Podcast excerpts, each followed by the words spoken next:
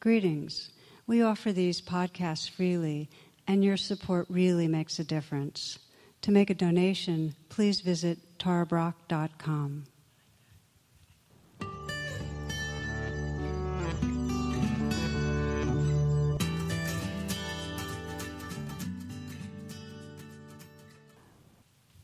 Namaste and welcome. It feels really lovely to begin with that namaste. As, as many of you know, namaste means I see the divine in you and in me and in all beings. And what an amazing way to, to encounter ourselves in the world.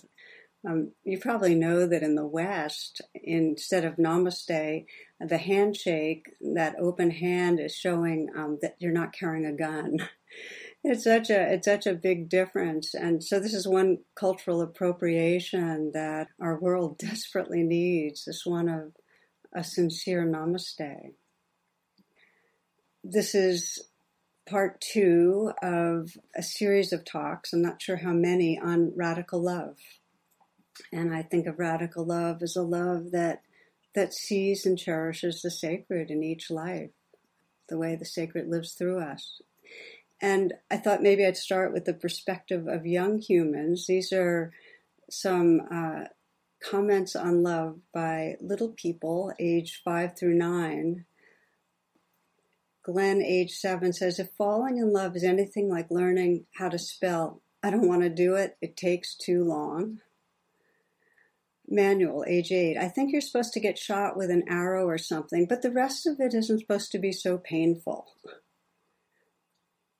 Love is the most important thing in the world, but baseball is pretty good too. That's Greg, age 8. I'm in favor of love as long as it doesn't happen when dinosaurs is on television. That's Jill, age 6. Love is foolish, but I still might try it sometime. That's Floyd, age 9. One more. Two people promise to go through sickness and illness and disease together. That's Marlon, age 10. So you can see a little bit the imprint of our culture on our sense of what love is, and well, probably stage of development too. Radical love is fully evolved love. And the, the first talk uh, that I gave on this really reflected on radical love as, as the expression of true spiritual awakening and also as the grounds of meaningful social transformation many know it's the heart of the civil rights movement, of Black Lives Matters, and really of all movements that seek a just and compassionate world. At the core of them is this love and reverence of life. So we in that first talk we reflected on the the barriers, really what stops us, and how to begin to deepen our attention. This talk I thought we'd continue by looking at the primary layer of our barriers to love. And it's really our reaction to the life we call self, the life that's right here. And as we know, far from that, that namaste, that honoring or cherishing the life that's right here, we're often in great resistance, whether it's the form of neglect or judgment or hatred or shame, but we don't have a very evolved and loving relationship with ourselves for the most part. So it feels really critical to look at this. Like, how can we move towards more tenderness, more open heartedness with our own being? And the key understanding is that you can't be down on yourself or at war with yourself and embrace the world because the life that's right here is part of the world. So I thought I'd begin with a story some of you at least will remember from way back. Uh, it's the Velveteen Rabbit. I'm going to read a little to you. Real isn't how you are made, said the skin horse. It's a thing that happens to you when a child loves you for a long, long time not just to play with, but really loves you, then you become real. Does it hurt? asked the rabbit. Sometimes, said the skin horse, for he was always truthful. When you're real, you don't mind being hurt. Does it happen all at once, like being wound up, he asked, or bit by bit? It doesn't happen all at once, said the skin horse. You become. It takes a long time.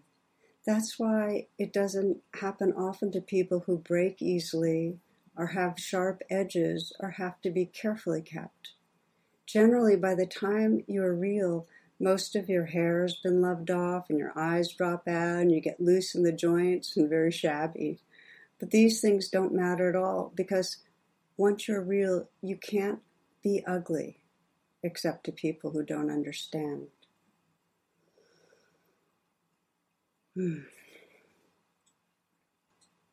So, our realness, our sacredness, becomes apparent, it comes forward as we love ourselves or are loved into healing. And loving, which is part of our realness, makes our full realness possible. I love the way uh, James Baldwin put it. It's so powerful. He says, Love takes off the masks that we fear we cannot live without and know we cannot live within. I'm going to say that again. Love takes off the mask that we fear we cannot live without and know we cannot live within. So it's not easy. The path of loving, of removing the masks, requires being vulnerable, requires tolerating pain. But what makes it worth it is that depth in us that knows um, that we just long for love and we long for reality more than we want to stay inside those masks, more than we want to be protected, really. So that's what makes it workable and worth it. You might remember I share this frequently because it's so valuable to me. That story of the Golden Buddha that I told a couple of weeks ago, and how the gold of the Buddha was hidden under plaster clay covering, and it was hidden for centuries. And it's natural that we all have those ego coverings. It's natural that we have habits of of defending and protecting and enhancing ourselves. And when we're really fearful, when we feel really separate from others, that covering gets very solid. So it blocks out the gold. We don't remember the gold. We don't remember who we are when we're caught in it. Um, we're identified. We're identified with the, the mask or the coverings, and we forget the truth of our being, our realness. And again, the skin horse says, real isn't how we were made. In other words, real isn't that outer covering of plaster and clay. There's something more formless, intrinsic, and pure that's who we are. So the process of spiritual awakening is that we shine awareness, we shine the light of awareness on what's right here, and it may be the coverings that we are shining the light of awareness on, but we see them. And we bring the warmth of awareness, that's love, to those coverings, because that's what dissolves them. So they're, they're more transparent, so that the gold can shine through. And what happens, and this is an experience some of you probably can really relate to, that is as we become more mindful of our patterning of the different coverings, we realize, oh, I'm not that covering. You know, I am not that anxious self or that needy self. I'm not that lonely self.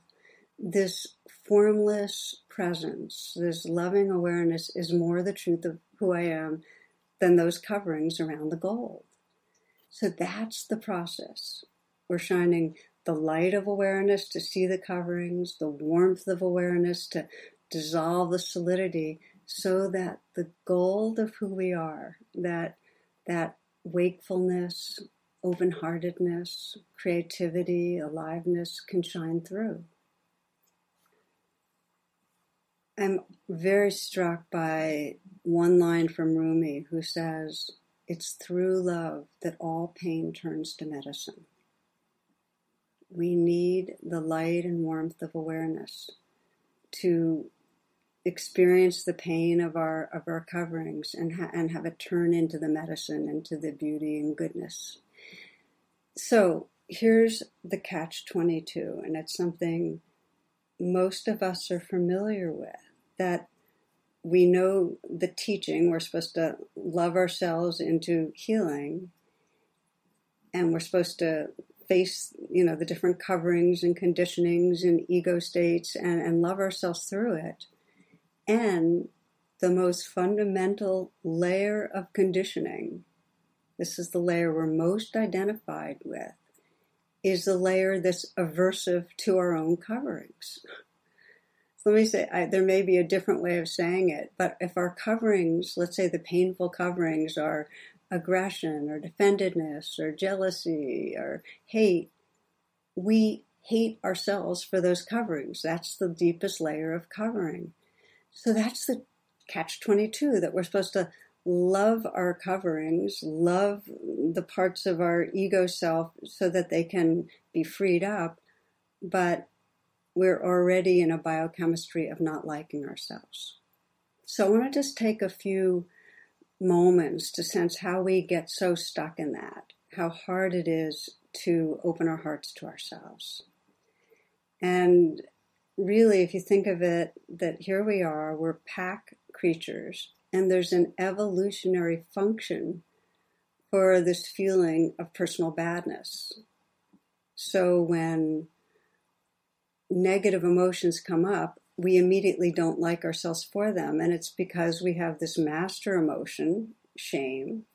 It's that very painful belief or feeling something is wrong with me. And it was installed there. Every emotion has its intelligence. So we'd adjust our behaviors and not get kicked out of the out of the pack so we wouldn't be rejected. Um, and way back when it was totally life or death in terms of survival. And of course, for emotionally, it still feels like life or death. Well, that gets amplified because we also have a negativity bias that fixates on what's wrong. So carry this through the thousands of years of evolutionary unfolding. And in current society, we're still rigged with this sense, this very deep sense that comes up in us of something is wrong with me. When we have behaviors and feelings that we're afraid will get us rejected. What's really sad is that for so many of us, that shame button is jammed. In other words, it's on all the time. The conditioning is whatever comes up that we call a negative emotion, added to it is, I shouldn't be feeling this, something's wrong with me. That's what I mean when I say the shame button is jammed. So for most of us, shame, which had an evolutionary function back then, is toxic. It doesn't serve a useful function. It doesn't, it's not a message that says, oh, here's some helpful feedback. You need to change your behavior it's a core feeling of badness that is a prison in our lives. It, it imprisons us. And what it does, if we go back to our metaphors of the golden Buddha, is it's the covering that glues our identity to all the other coverings.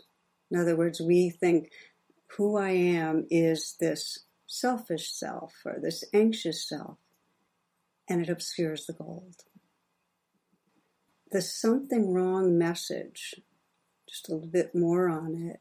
It's delivered by our families for the most part, by whoever our caregivers are, with the messages of you're too selfish or you're too needy or you're trouble. I saw a cartoon with a dog on a psychiatrist's couch, and he said, It's right on the fence. Beware of dog. How's that supposed to make me feel? so we get these messages that tell us what's wrong with us. And depending on how secure our attachment is, those messages can either sink into the core or else they're not as troublesome. And then another story, a little boy's overheard praying to God and he's saying, Lord, if you can't make me a better boy, don't worry about it. I'm having a really good time as I am. so that's more the exception. For most of us, we're really concerned about others' judgment. We're concerned about how we're seen. We're concerned about being loved and approved of. And we get very snagged by messages of not being enough, of falling short.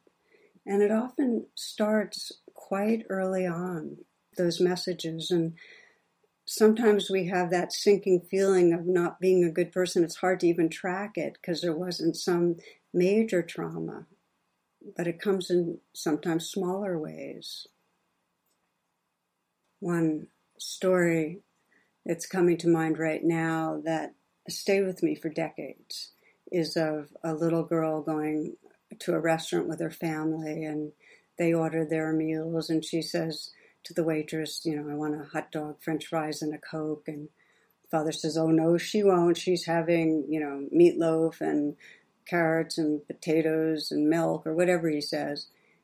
The waitress looks at the little girl and says, So, what do you want on that hot dog, hun?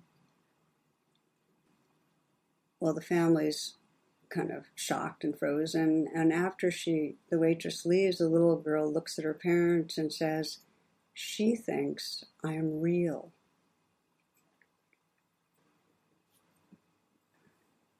You know, often growing up, we're seen as an object that's either not cooperating or not acting as desired, or a good self who's sometimes winning approval, grades and looks, but still an object, not real.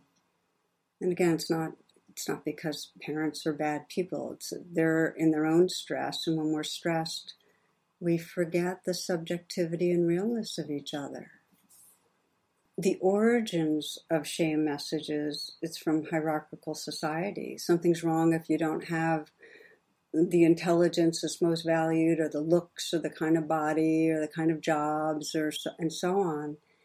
And as we've talked a lot about here the most harming messages are from our social caste systems where groups of others are considered inferior. You know, something's wrong with immigrants or with those who are not white, those who are trans, those who are from certain religions. It's impossible to compute the horror, the, the impact of the message, especially when it's systemic of you're inferior.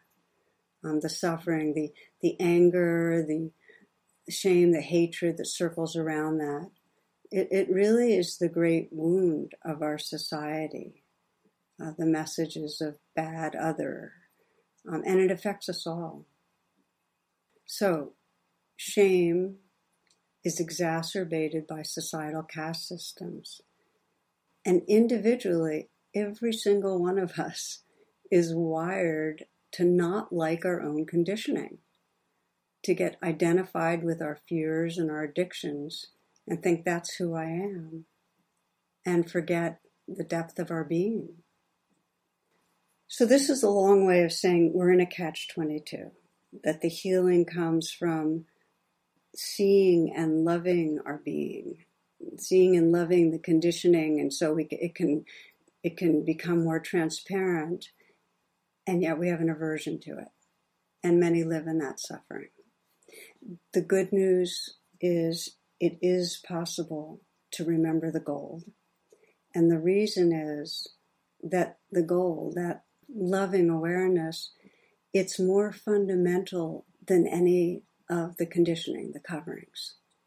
The goal is always there under the coverings, just the way the sun is always there, regardless of how cloudy it is.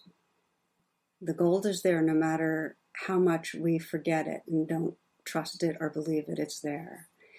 And because of that, we can call on some of that light and warmth in freeing ourselves. Again, through love, all pain we'll turn to medicine.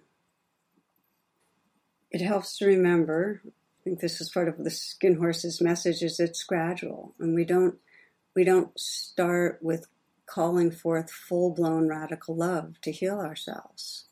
So when I guide a meditation, say put your hand on your heart and bathe yourself with love, sometimes that's not available. It's just the coverings are too thick. But we can start with some simple, slight movement towards shining the light and warmth of awareness, and which is really our willingness to pause when we're stuck and allow our experience to be there. To pause and just say, okay, it's here. You know, I'm remembering a friend, uh, Shauna Shapiro, who's a teacher. She has a, a wonderful new book out. Um, I think it's Good Morning. Good Morning, I Love You so she describes her experience. She's going through a, a difficult divorce and she wakes up each morning with this pit of shame, that, that deep sense of something is intrinsically wrong with me. And she was working with a meditation teacher, and the meditation teacher suggested to her, What about saying to yourself, I love you, Shauna? Say that every morning. And Shauna said, No way. So her teacher gave her an alternative. She says, Well, how about just putting your hand on your heart and saying, Good morning, Shauna? That she could do. So this is a slight movement, okay? So that's what she practiced regularly. And a few months later, her teacher said, Okay, you're ready for the advanced practice, which is, Good morning, I love you, Shauna. And the next morning she did it, and she was just going through the motions and she didn't feel anything. But she wasn't you know, riveted with aversion either. So she kept it up. And here's the deal whatever you practice gets stronger. And so, what she found one morning, she put her hand on her heart and she did it. And she felt her grandmother's love and her mother's love and her own love. And she had established a pathway of kind attention, little bit by little bit. So, this is the way we start when we're in that catch 22 of having this conditioning, defensive, judgmental, jealousy, whatever, and then hating ourselves for it. We begin by just pausing and noticing it's there, you know, good morning, and allowing it to be there. We don't have to like shower it with love if there's not love there, but the allowing is the beginning of love. Allowing and then deepening into accepting is the beginning of love. For those of you that are familiar with RAIN, which is an acronym of practice, it's recognize, allow, investigate, nurture, your antennas might be up because what I've been describing, this kind of gentling into loving ourselves, are the first two steps of RAIN that we just recognize and allow. Good morning. I see you there. Okay? So, what grows the loving? What starts to let the gold come forth more? That's where the I investigate and the N come in. The investigate is like saying with awareness that we're going to shine more light on what's there. And the nurturing is we're going to bring more warmth.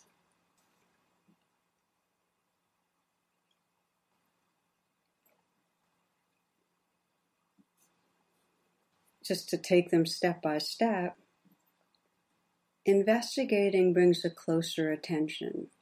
So let's say we're feeling a lot of dislike for ourselves or hatred for ourselves for our, our own defensiveness or being judgmental. It's investigate where we gentle in. We kind of bring a deeper attention to where the vulnerability is under what we're seeing. And again, remember the skin horse said it, you know, admitted it hurts some. Because as you're investigating, you're beginning to take off the mask, you're beginning to unlayer things and get into the realness, the vulnerability that's there. And vulnerability is basically your experience, your initial experience of being without coverings, of actually contacting what's underneath the coverings, the more core level of feelings of hurt or fear So you're getting more awake. And that's what we, in investigate, we have to be very, very gentle so that we can, that's why I call it gentling in, so we can tolerate it. But there's a key moment in investigating, and this is what I want to be emphasizing in this talk, where as we begin to sense the vulnerability, um, the loss or the hurt that's underneath the coverings, we start getting more tender. There's a key moment where we really get, oh, this hurts. And there's some witnessing that then says, oh, okay, you know, feeling a little tender towards our being. And that's what sets the, the whole stage for full nurturing. I'll give you uh, an example of this that touched me deeply. A teacher I know was offering a mindfulness course in a maximum security prison. And one of the women in the class she was teaching, this is a woman who was over six feet tall, large woman with bright dyed red hair and tattoos and very intimidating to others. She was known in the ward as being a bully and she protected some women and relentlessly insulted and intimidated others. And during the meditation classes, when everybody joined in for the discussion, she would sit there silent and often scowling, but she never missed a session. And this is during an eight week course. And at the final class, the teacher did a kind of go round and, and asked people what they got out of it, really. And this woman said, Well, what I liked was that poem about the pirate. Now, to fill you in, some of you might be familiar. Thich Nhat Hanh, Zen master, wrote a poem. It's very well known. Call me by my true names. I'm just going to read you a few pieces of it.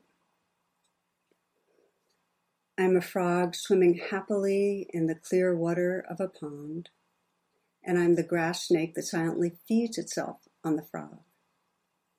I am the 12 year old girl refugee on a small boat who throws herself into the ocean after being raped by a sea pirate. And I am also the pirate my heart not yet capable of seeing and loving.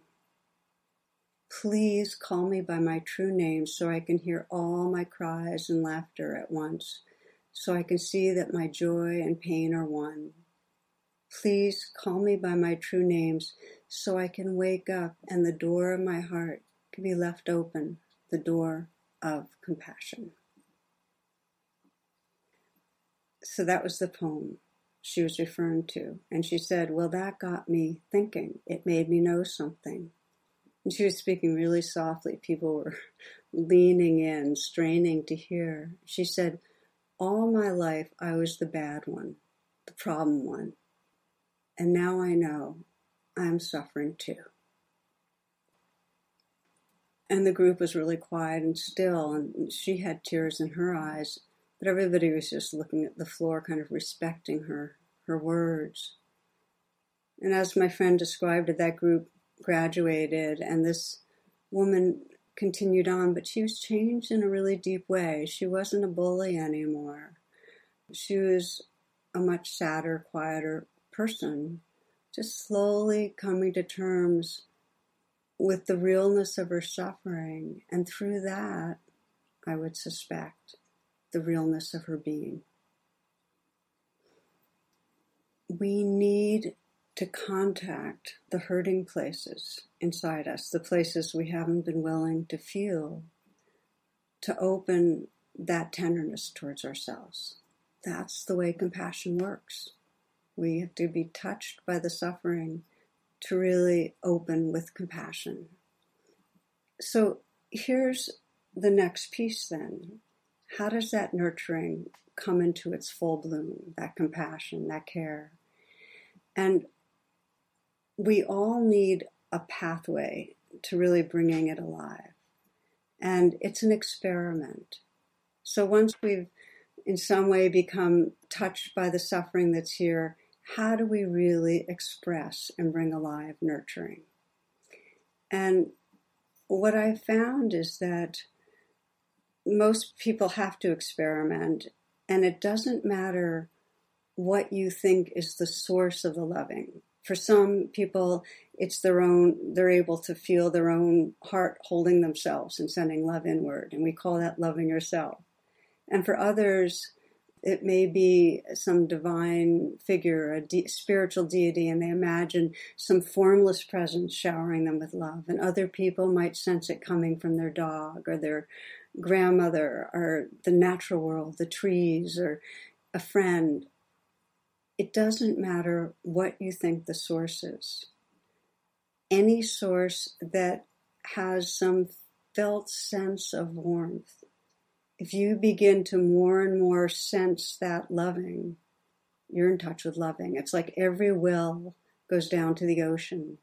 And what I have found is that the more we repeat and deepen the pathway that wakes us up, wakes up our hearts, the more readily accessible it is. So for me, I very often, you know, and, and finding your pathway can involve words and images and so on. For me, very often there's some sense of my small self in some way bowing to some larger, formless, light filled warmth of loving, you know, a presence that's loving. And I imagine it showering me and bathing me.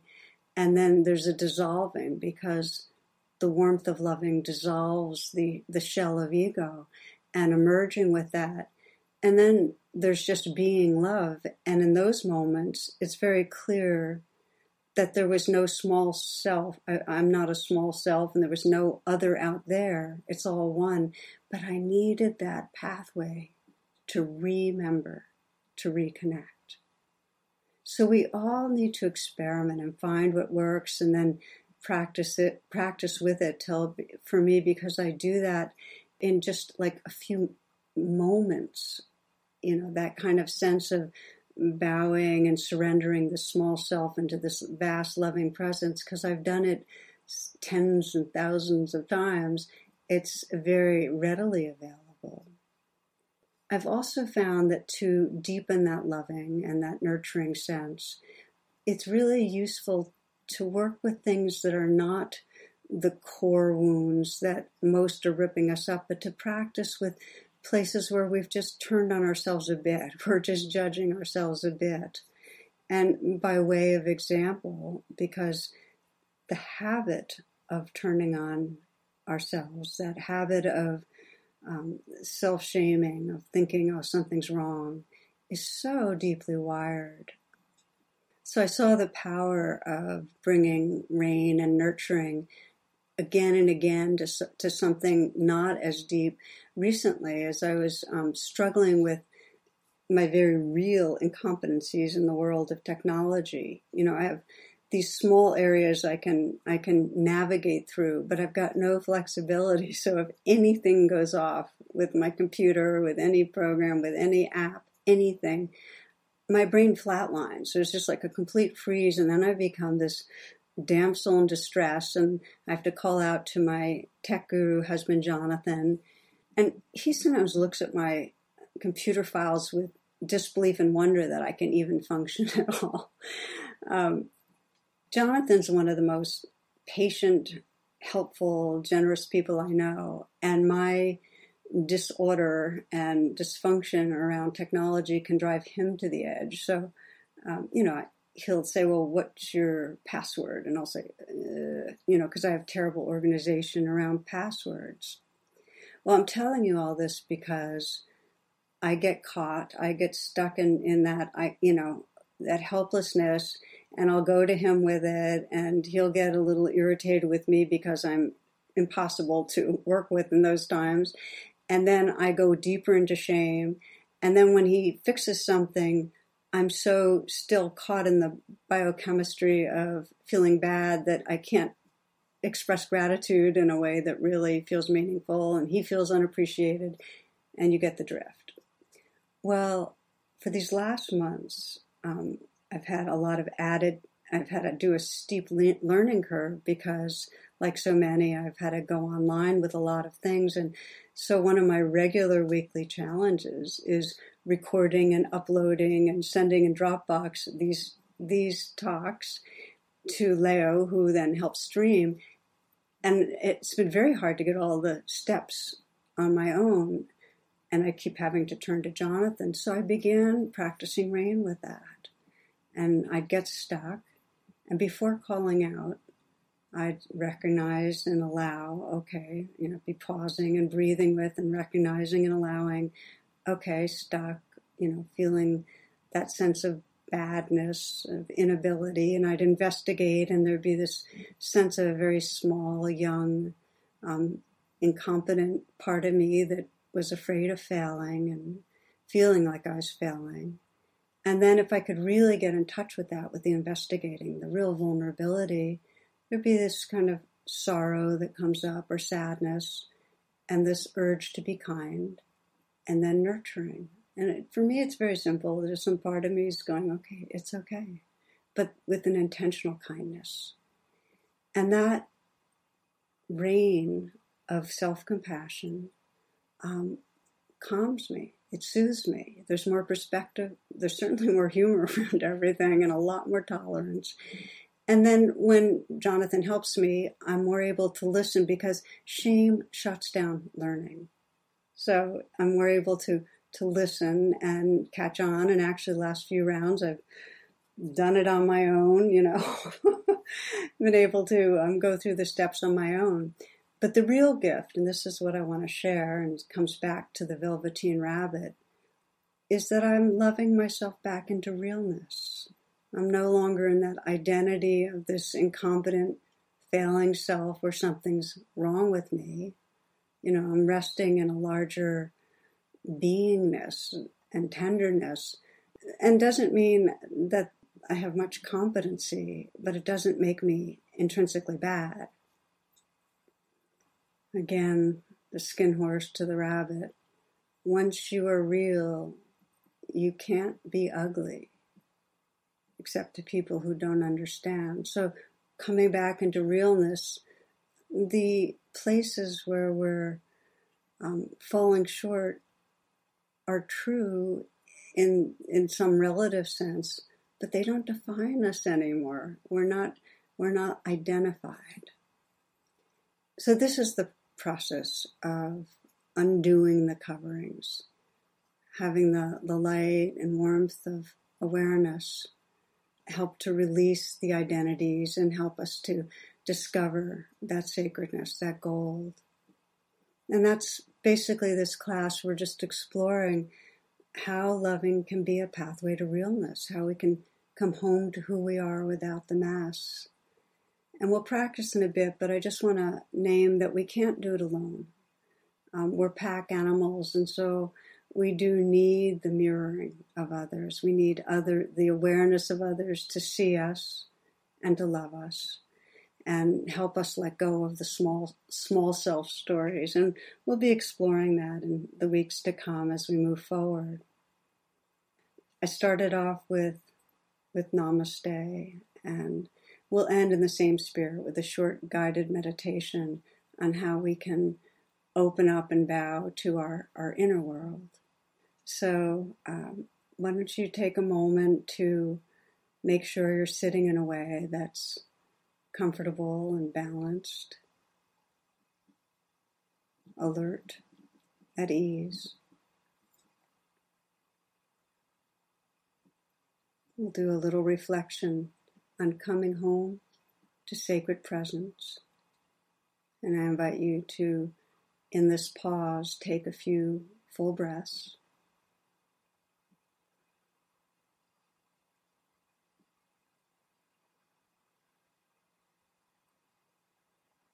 to do a brief smile down, meaning just smile into your eyes.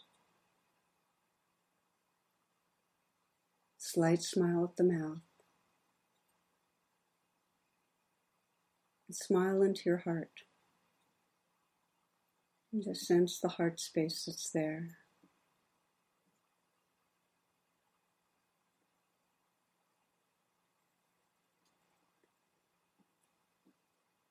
And you might scan and notice if there's any place, any part of you that you've been in some way down on, at war with, judging. And I wouldn't pick something that has trauma with it or where you feel a real deep sense of hatred. Let's let's work together with some place that's kind of in a daily or weekly way you just notice that you turn on yourself for.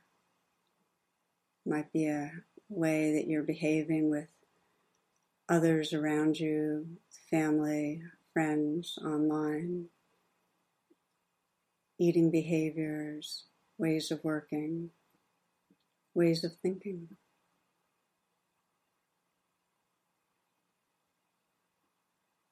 It may be some way that you just keep seeing yourself falling short, as I did with computers and technology.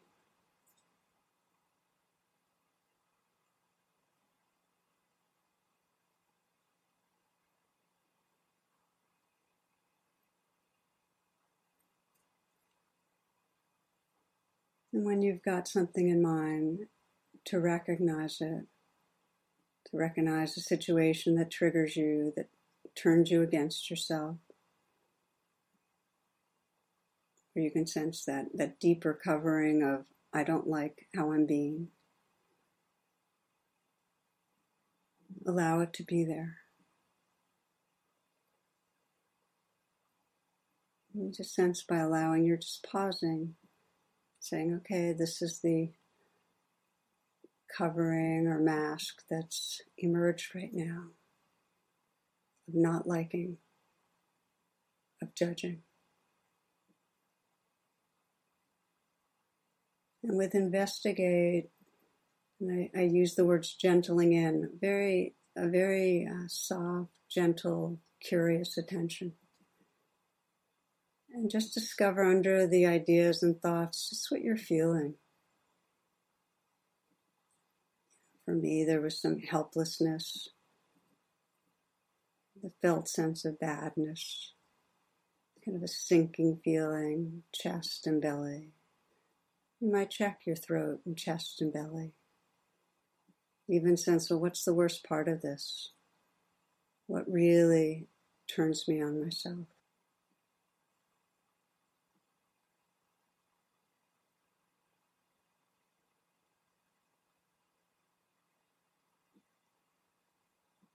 So that you're in touch with the vulnerability of feeling judged, feeling not okay. Just noticing what it's like.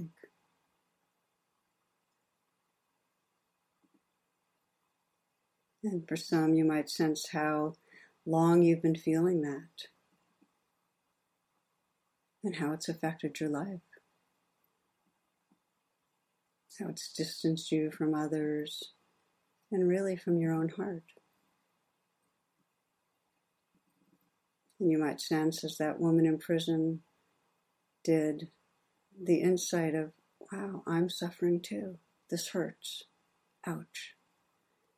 And I invite you to bring your hand to your heart and begin the nurturing and sense whatever source of loving you can call on. It might be your own high self or more awake heart. It might be someone you know loves you, that you trust. It might be a dog, might be grandmother or child, might be a spiritual teacher, healer, might be a spiritual figure, a deity, might be formless. Just sense the warmth of that being spreading through you going right to the place of vulnerability.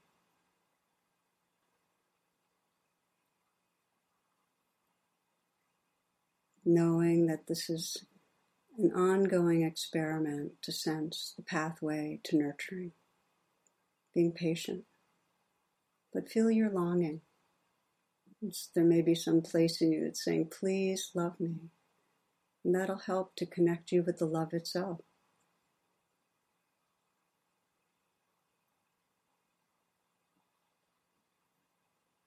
let your intention be to let in love to the place of vulnerability.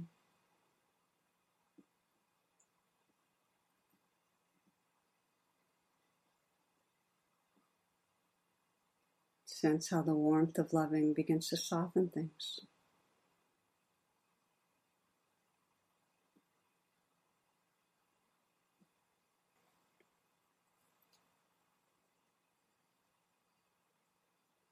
And begin to notice the quality of presence that's here right now.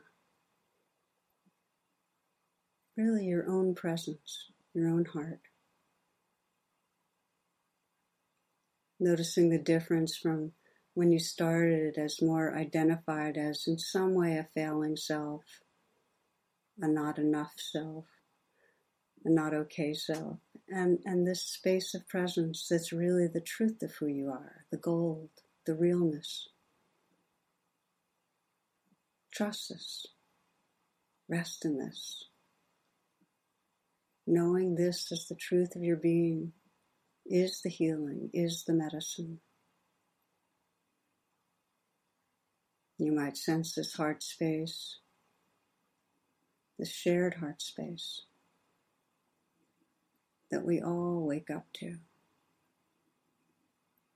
Sense that you can offer your namaste, your bow to the life that's right here, the aliveness in this body, the particular ways this life form has taken expression.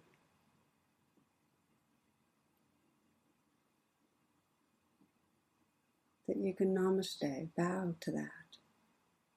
That you can sense others in your life that come to mind and sense how the same light and spirit of the gold shines through, how their realness shines through the covering, and bow to that in them.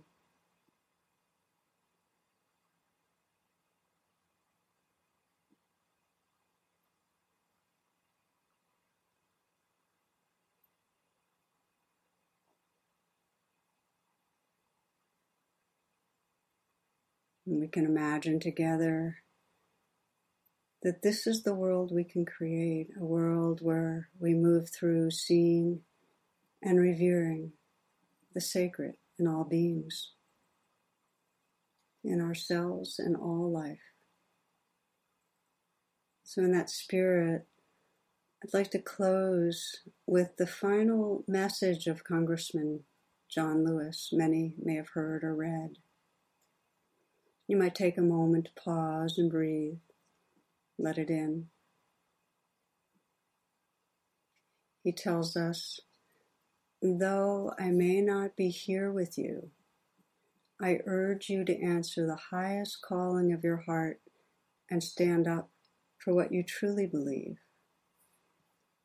In my life, I've done all I can to demonstrate the way of peace, the way of love and nonviolence is the more excellent way. Now it is your turn to let freedom ring. So I say to you, walk with the wind, brothers and sisters, and let the spirit of peace and the power of everlasting love be your guide. Let the spirit of peace and the power of everlasting love be your guide.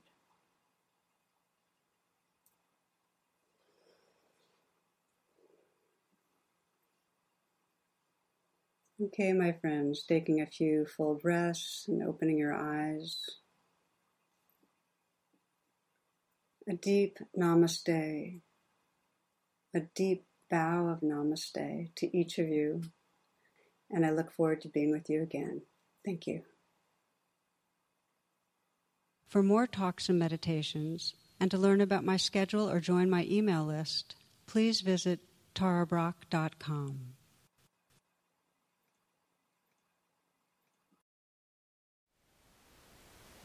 Thank you for listening.